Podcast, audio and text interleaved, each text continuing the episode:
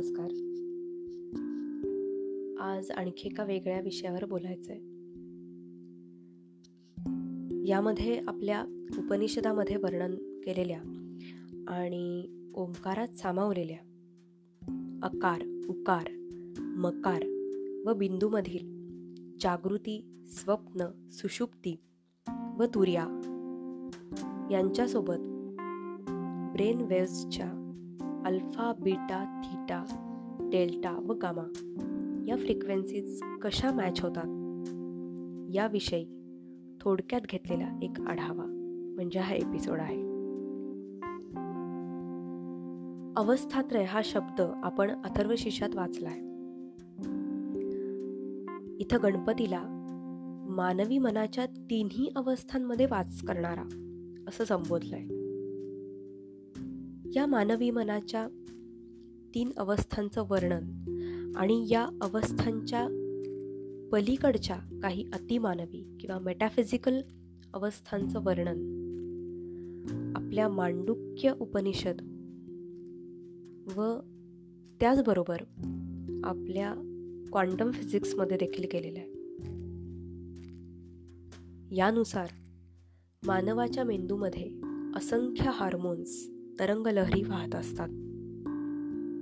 या लहरी मोजून यांचा अभ्यास करून शास्त्रज्ञांनी मानवी मनाच्या अवस्थांचे पाच प्रकार सांगितले त्याला ब्रेन वेव्स असंही म्हणतात. Beta alpha theta delta gamma या त्या लहरी असून त्या हर्ड्स या परिमाणात मोजतात. पहिली फ्रिक्वेन्सी आहे बीटा.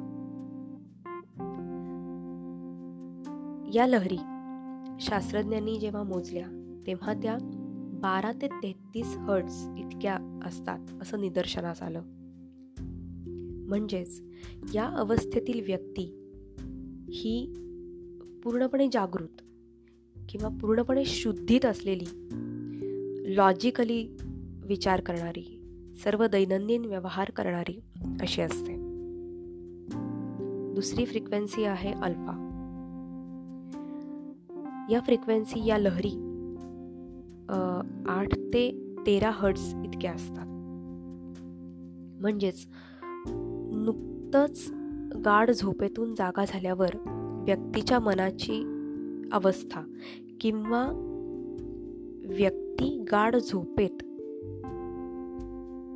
आणि डीप मेडिटेशनमध्ये उतरण्याच्या आधीची अवस्था जी असते ती ही अल्फा स्टेट पुढची फ्रिक्वेन्सी आहे थीटा याच्या लहरी तीन पॉईंट पाच ते आठ हर्ड्स इतक्या असतात. म्हणजेच ही एक स्वप्नावस्था किंवा कल्पनावस्था असं आपण त्याला म्हणू शकतो. यात माणूस झोपलेला असतो परंतु रॅपिड आय मुवमेंटला असतो. म्हणजे त्याच्या डोळ्यांची हालचाल सुरू असते. काही जण याला ल्युसिड ड्रीमिंग असं देखील म्हणतात. यापुढची फ्रिक्वेन्सी आहे डेल्टा फ्रिक्वेन्सी याच्या लहरी अगदी मंद अशा झिरो पॉईंट पा झिरो पॉईंट एक ते तीन पॉईंट पाच हर्ट्स अशा असतात. म्हणजेच ही मानवाची गाढ निद्रेची डीप मेडिटेटिव्ह स्टेट आहे. याला अनकॉन्शियस बॉडीली ॲक्टिव्हिटीज असंही म्हटलंय. आपल्या संपूर्ण सात ते आठ तासांच्या झोपेत अगदी काही काळासाठी आपला मेंदू या डेल्टा फ्रिक्वेन्सीला जातो. आणि हा काळ प्रत्येकाचा वेगवेगळा असू शकतो. म्हणजे अगदी पंधरा मिनिटांपासून ते दोन तासांचा वगैरे हा कालावधी असू शकतो. या डेल्टा वेव्स सेल्फ हिलिंग आणि टिश्यूच्या पुनर्निर्मितीचे कार्य करतात. बऱ्याच वेळा असंही म्हटलं जातं की जर आपल्या शेजारी आपलं बाळ असेल किंवा आपलं छोटं मूल असेल आणि जर आपण डेल्टा फ्रिक्वेन्सीमध्ये असू म्हणजे झोपेत झोपेमध्ये जेव्हा आपण डेल्टा फ्रिक्वेन्सीमध्ये असतो डेल्टा स्टेटमध्ये असतो. आणि त्यावेळेस जर आपलं बाळ समजा उठलं किंवा त्याचं काही पोट दुखत असेल किंवा काय आणि जर आपण हात जरी ठेवला तरीही आपल्या टचमधून त्याला हिलिंग मिळू शकतं.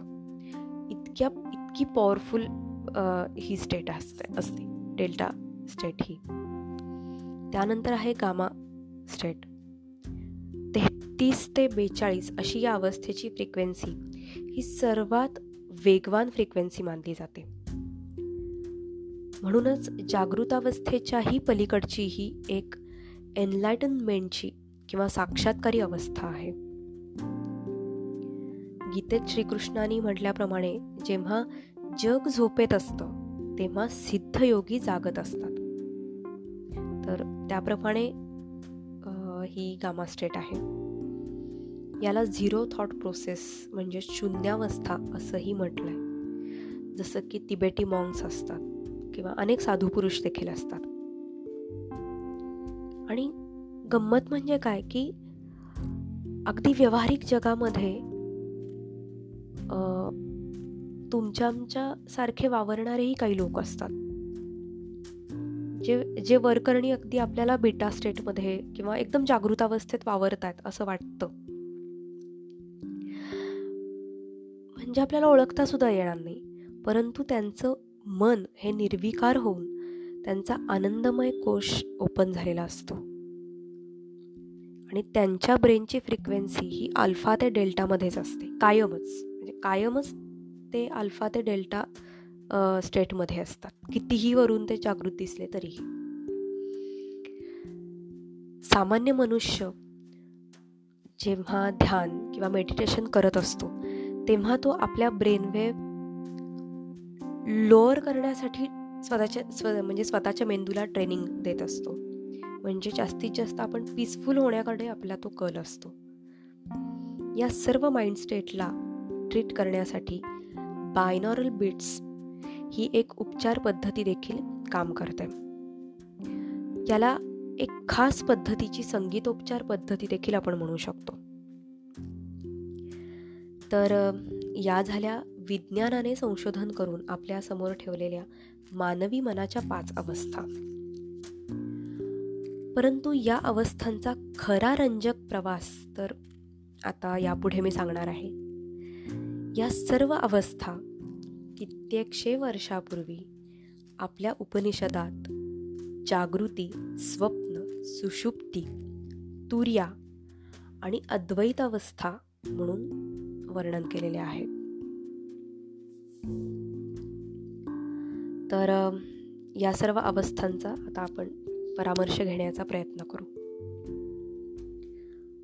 उपनिषदानुसार मानवी मनाच्या जागृती स्वप्न सुषुप्ती तुर्यावस्था आणि तुर्यातीत अवस्था म्हणजे अद्वैत अवस्थांचं वर्णन आहे.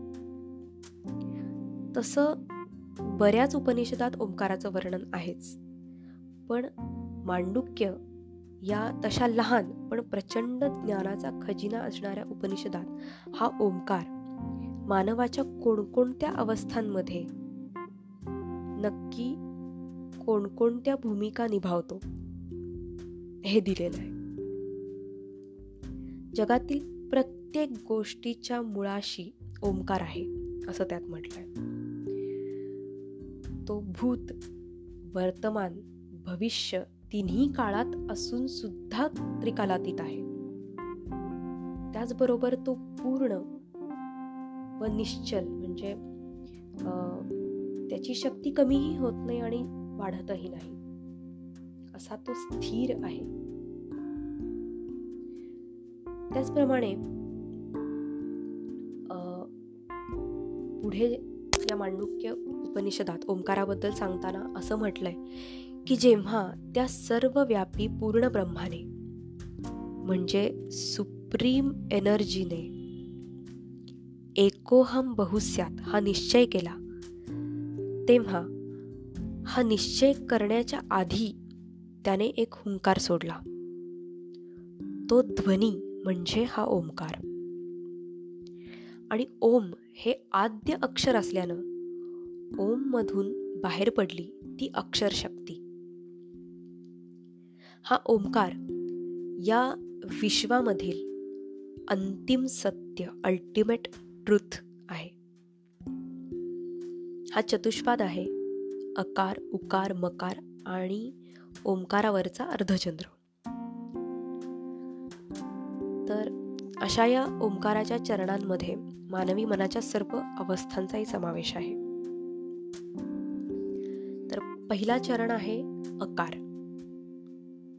म्हणजेच जागृत अवस्था.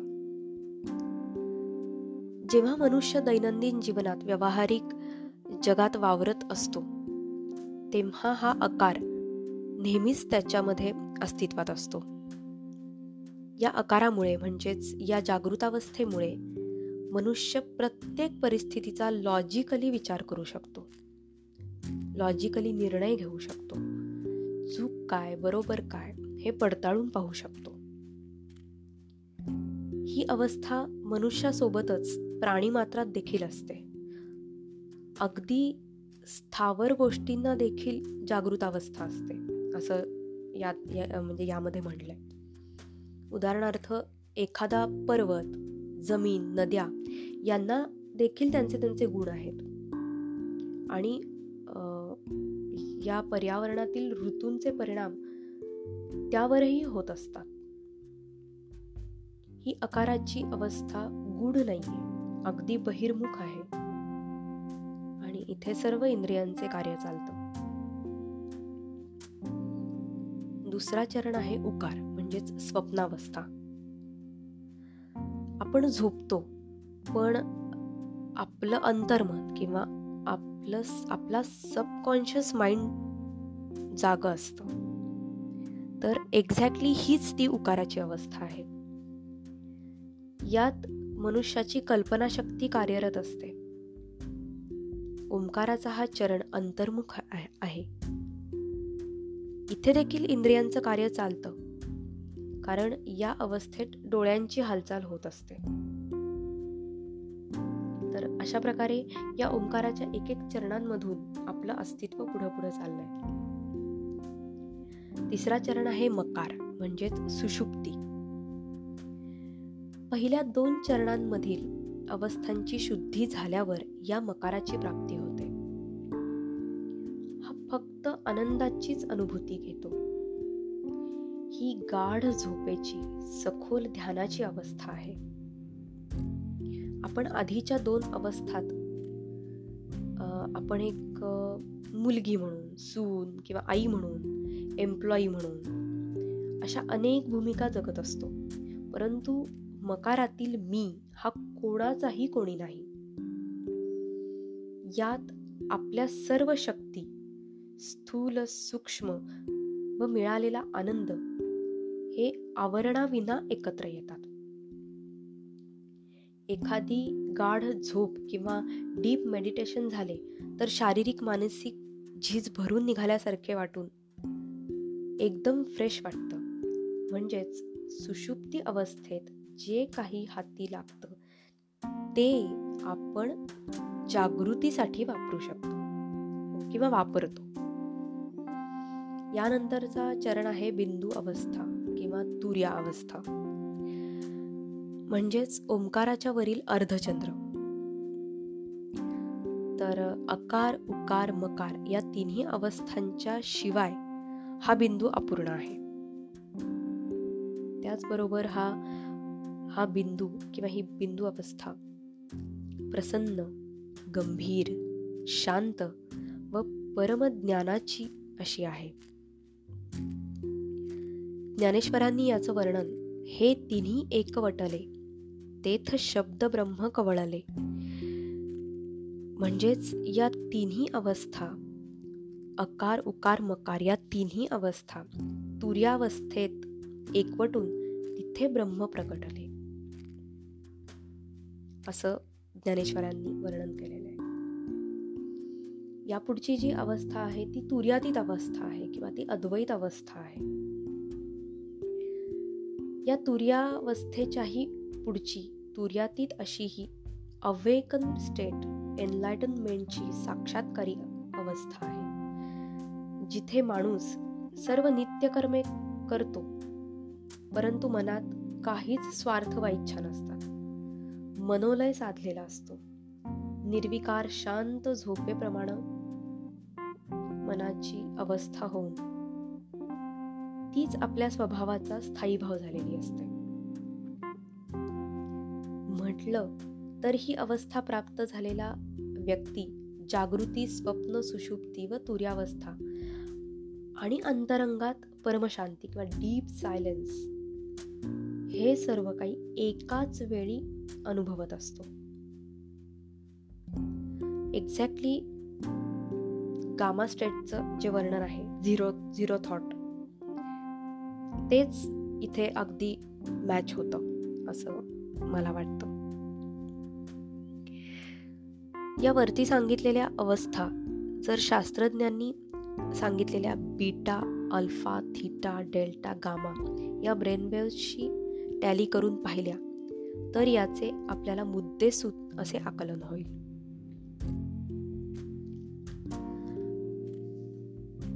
आता आपण वैज्ञानिकदृष्ट्या beta alpha theta delta gamma आणि आपल्या उपनिषदांनुसार जागृती स्वप्न सुषुप्ती तुर्यावस्था आणि अद्वैतावस्था जाणून घेतल्या. या सर्व अवस्थांमध्ये वावरणारा नक्की कोण आहे हे आता आपण बघूयात. या सर्व मानवी मनाच्या किंवा ह्युमन ब्रेनच्या अवस्थात वावरणारा भोगता.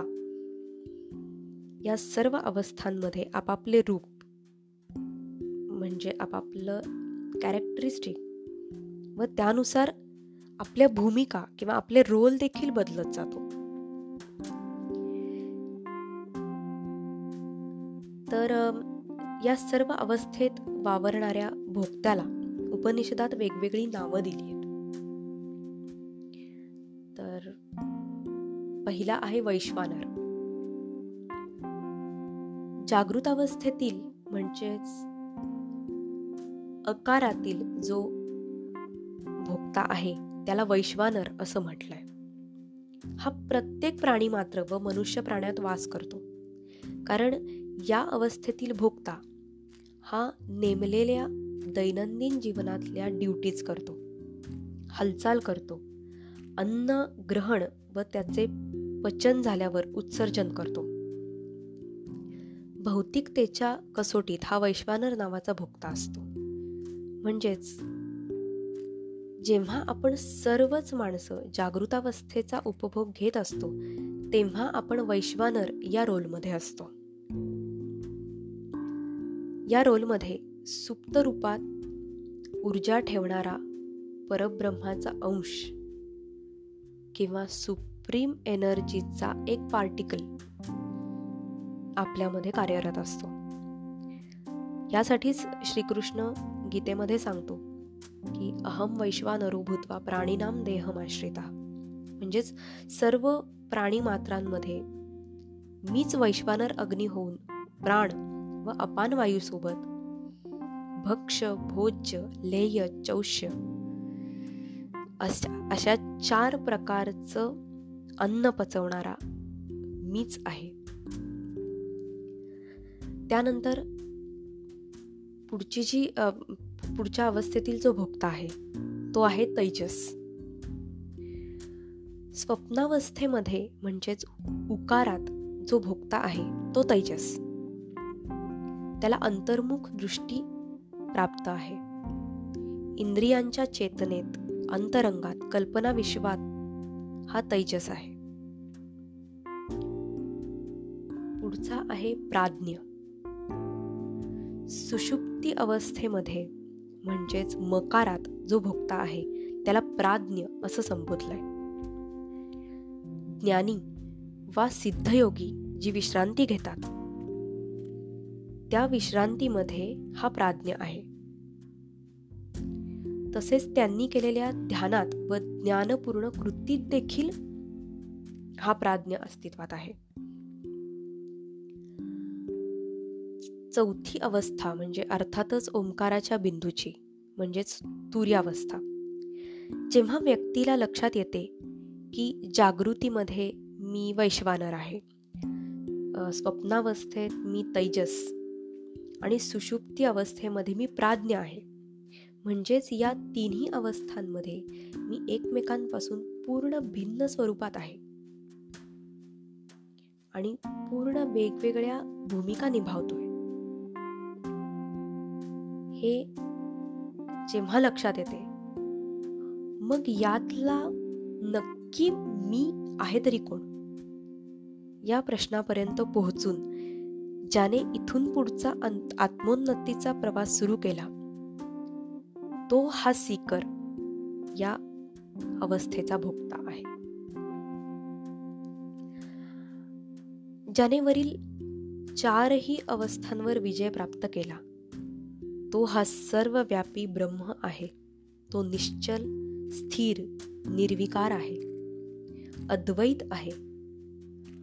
क्वांटम फिजिक्सने जी गामा स्टेट सांगितली आहे ती अद्वैतावस्था जगणारा जीव हा परब्रह्मन किंवा युनिव्हर्सल सुप्रीम पॉवरशी एकरूप झालेला कुणीतरी सिद्धयोगी असतो.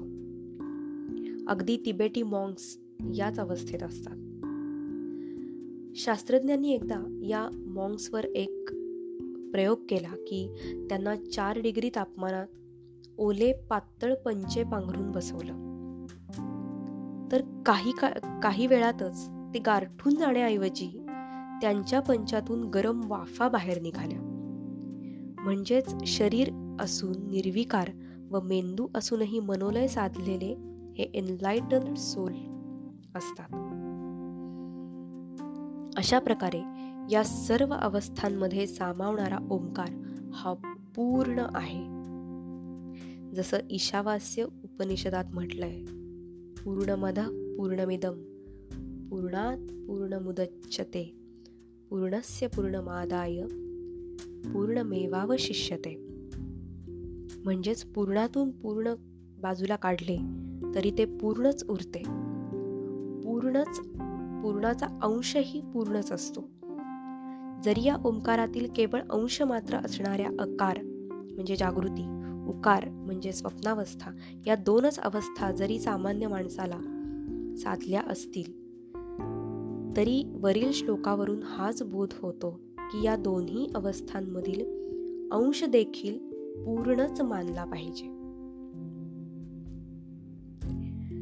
या तीन या सर्व हे जे सर्व आत्तापर्यंत आपण सर्व अवस्था बघितल्या तर त्या सर्व अवस्था मी आत्तापर्यंत जी काही पुस्तकं वाचली त्यातून मी अभ्यासल्या आणि त्याचे नोट्स काढले आणि मग त्यानुसार हा एपिसोड करायचा मी प्रयत्न केला.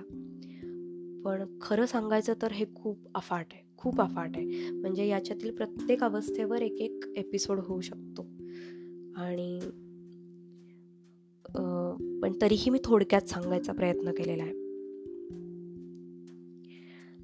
खरं तर आकार उकार जागृती स्वप्नावस्था च्या अवस्थांना आणखी सात अंग आहेत. एकोणीस मुख आहेत. बाकीच्या तर ज्या तीन अवस्था आहेत त्या तर अथांग समुद्राप्रमाणे आहेत. म्हणजे यात जितकं खोलवर जाऊ तितकी रत्न आपल्याला मिळतच राहतील. इतकं हे अथांग सर्व आहे. तर माझ्या परीने मी या सर या सर्वांचा थोडक्यात परामर्श घेतलेला आहे. तर मला नक्कीच खात्री आहे की हा एक वेगळा विषय नक्कीच आवडेल सर्वांना. धन्यवाद.